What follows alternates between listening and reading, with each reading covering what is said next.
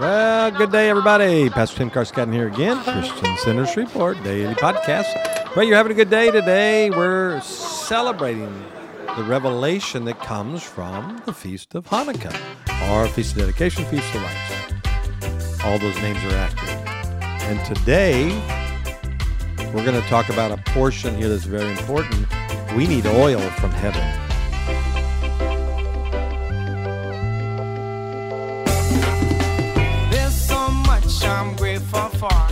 Today I cannot ask for more. I have my heart, my soul, my strength. This life is blessed, so I give thanks. Give thanks to the universal one. Give thanks for the moon and stars and sun.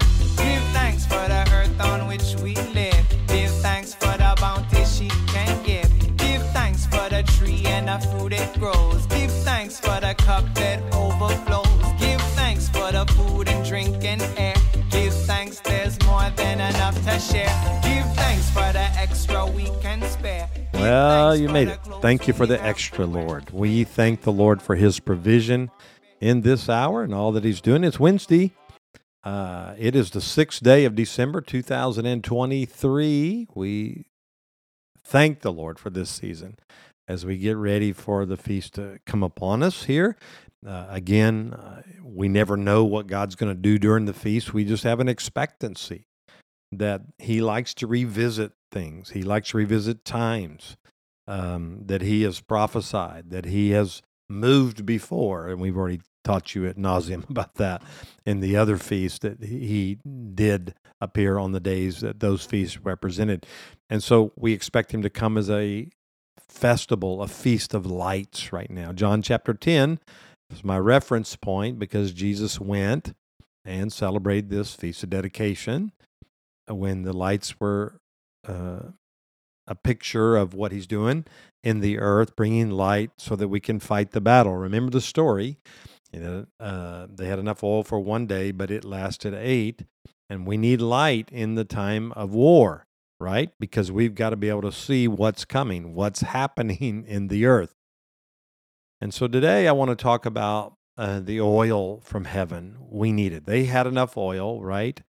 Uh, for one, um, that when the battle in, uh, increased, the Maccabees retake the temple, they needed oil for the menorah.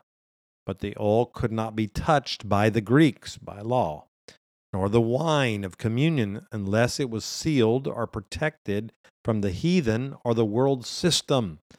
In other words, you can't win war by fighting with portions of the way the world fights. That's why Paul tells us we don't fight against flesh and blood, but against powers, principalities, right? And high places. The problem is the church sometimes will want to fight the way the world fights. We see this in the political arena. Well, I'll just, they do that, we'll do that. No. This is a, a, spiritual law that we can't win a battle when we mix it. And when we mix it, I'm teaching on this on Wednesday nights.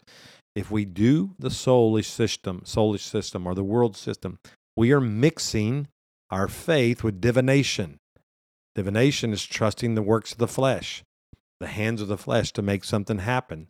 So, this feast for us today is about war, and we want to war with the weapons that He gives us, not with weapons of carnality.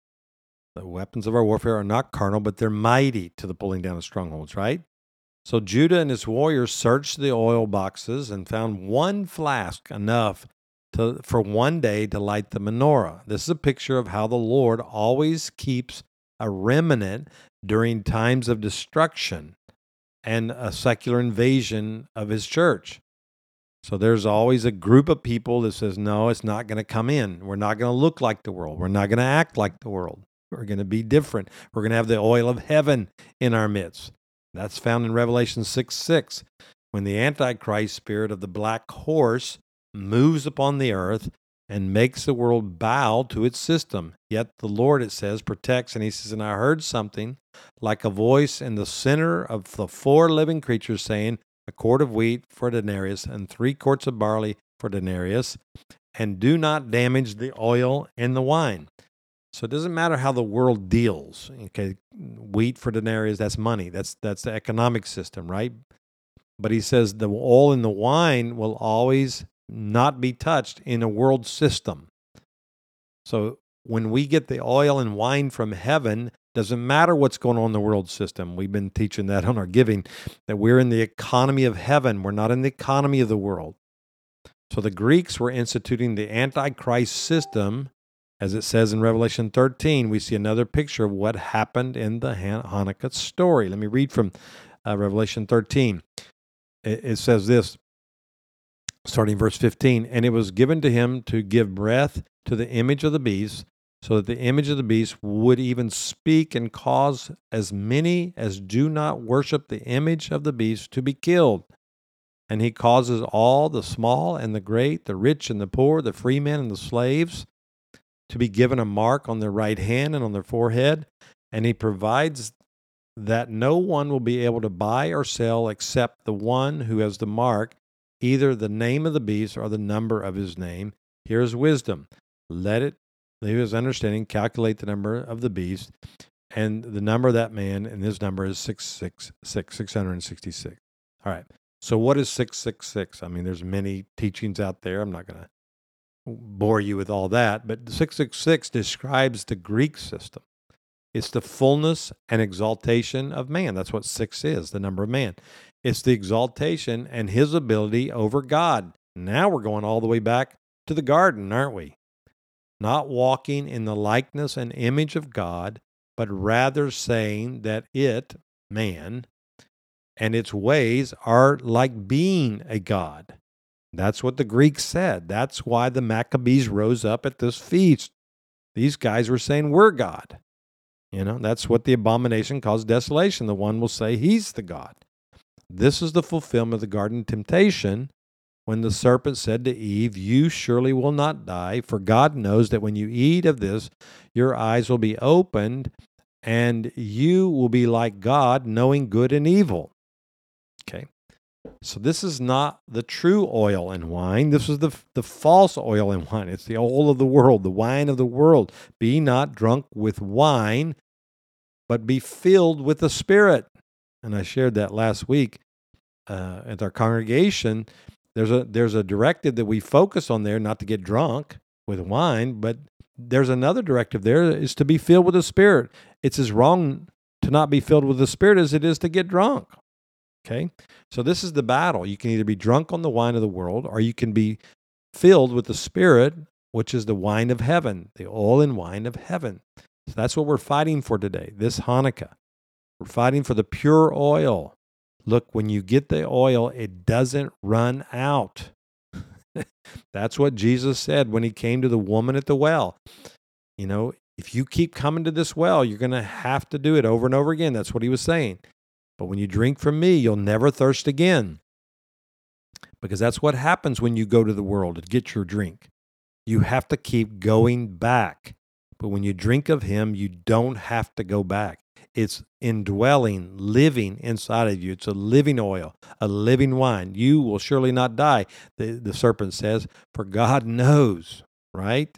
That you're going to know, your eyes will be open and you'll be like God, knowing good and evil. That's where the Greeks were. That's what the Roman Greek mindset of the world is even today. We'll be our own God. We'll decide good and evil. Look, a lost person is as religious as a as a Pharisee. They have their own standards of what good and evil is, and they've decided their own religion. It's a selfish humanitarian humanism religion, but it's still their own religion. And they think they're going to be rewarded according to their values system that they created out of their own mind. In the passage, it says, uh, when it talks about that in that passage there, in the image of God, it, he's the God that made everything. But when the serpent tempts, he does not. He doesn't call the Lord by His name. Uh, the, the Hebrew word is Yahweh Elohim, and he didn't use that. He calls him just Elohim, which can be used as any internal being, eternal being, like the angels. So he tempts her and says that you can be like Elohim, not Yahweh, like like the Lord, Yahweh. Okay, the, he doesn't want us to be like that. In verse 8, it says, Yahweh eh, Elohim was heard in the garden, and immediately they began to blame and became focused on their what? Their physical body. just like the Greeks.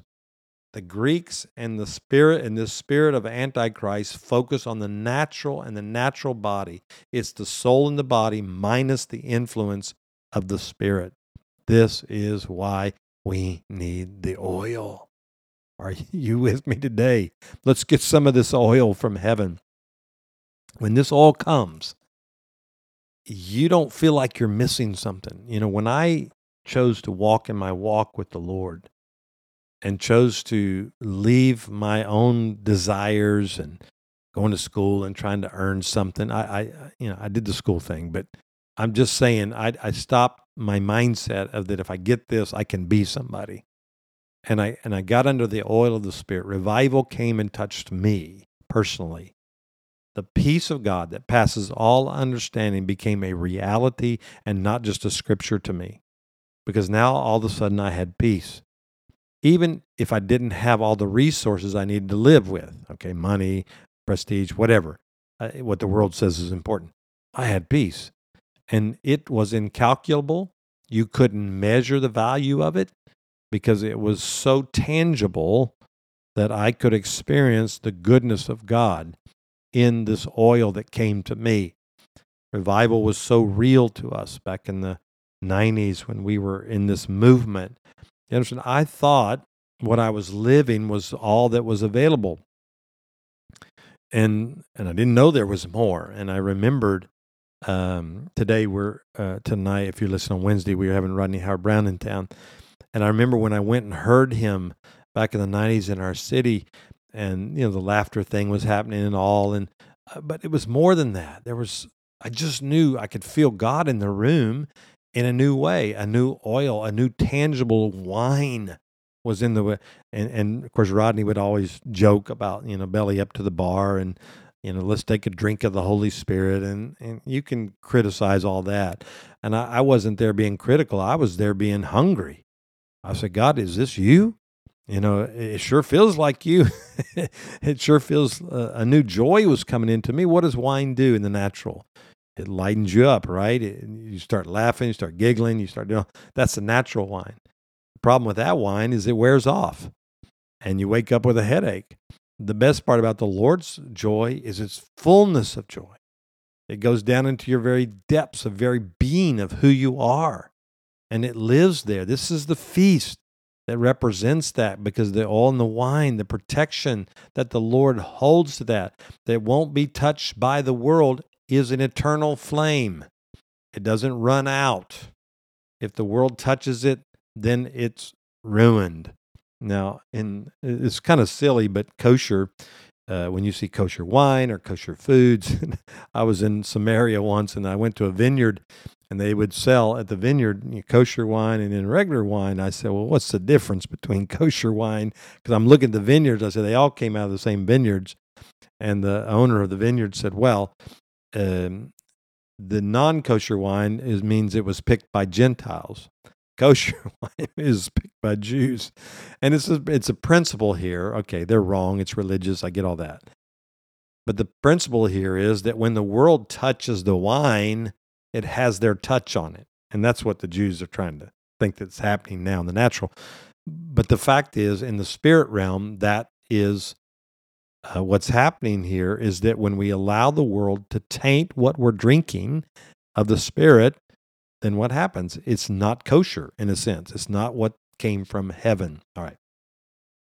So as you see this, the first type of the bride of Christ was deceived and introduced the spirit into the earth in our story, we see the high priest's daughter, a type of the bride of Christ, cuts the head. I talked about it yesterday. Cuts the head of the spirit, the serpent, that was defiling the virgins. And we have chosen to be the bride. We must rise up with sword of the spirit and cut the head of the spirit of Antichrist off in these last days. Why light the menorah of at Hanukkah? It publishes the miracle of God's bringing oil and light from heaven. It doesn't matter that it's not in the Torah, it's a great celebration. Okay. And we want to celebrate it this week that innocence is being returned. The warfare, we're not going to assimilate to this world. We're going to lean into the Lord and we're going to walk with Him. Now, tomorrow we'll talk about uh, the marriage and what it represents of the marriage. Okay? I want you to just be encouraged today. Let's get the oil and the wine of the Spirit in our lives. Let's let it only be from heaven and not touched by this spirit of the age, this world. Father, we ask for that. You said you protect the oil and the wine in the midst of this system. And God, we want that wine only. We want that oil only to be uh, running down upon us and walking with us in our lives. In the name of Yeshua, amen and amen. We love you, Lord. We'll thank you for all you're doing. All right, come back tomorrow. We'll finish this up. Well, welcome again. Thanks for listening each and every day here on our podcast. It's a special week as we're covering the Feast of Hanukkah. We pray you will embrace the truth of that. We'll actually speak on it uh, this coming Sunday as we celebrate the feast in this hour. What an important time to stay in this oil of the Lord as He pours into us and gives us eternal flame to fight the fight. Check us out again on all our platforms, especially our, our website, ChristianCenterShreveport.com, and our app. Thanks for giving, and thanks for being a part of what we're doing. God bless.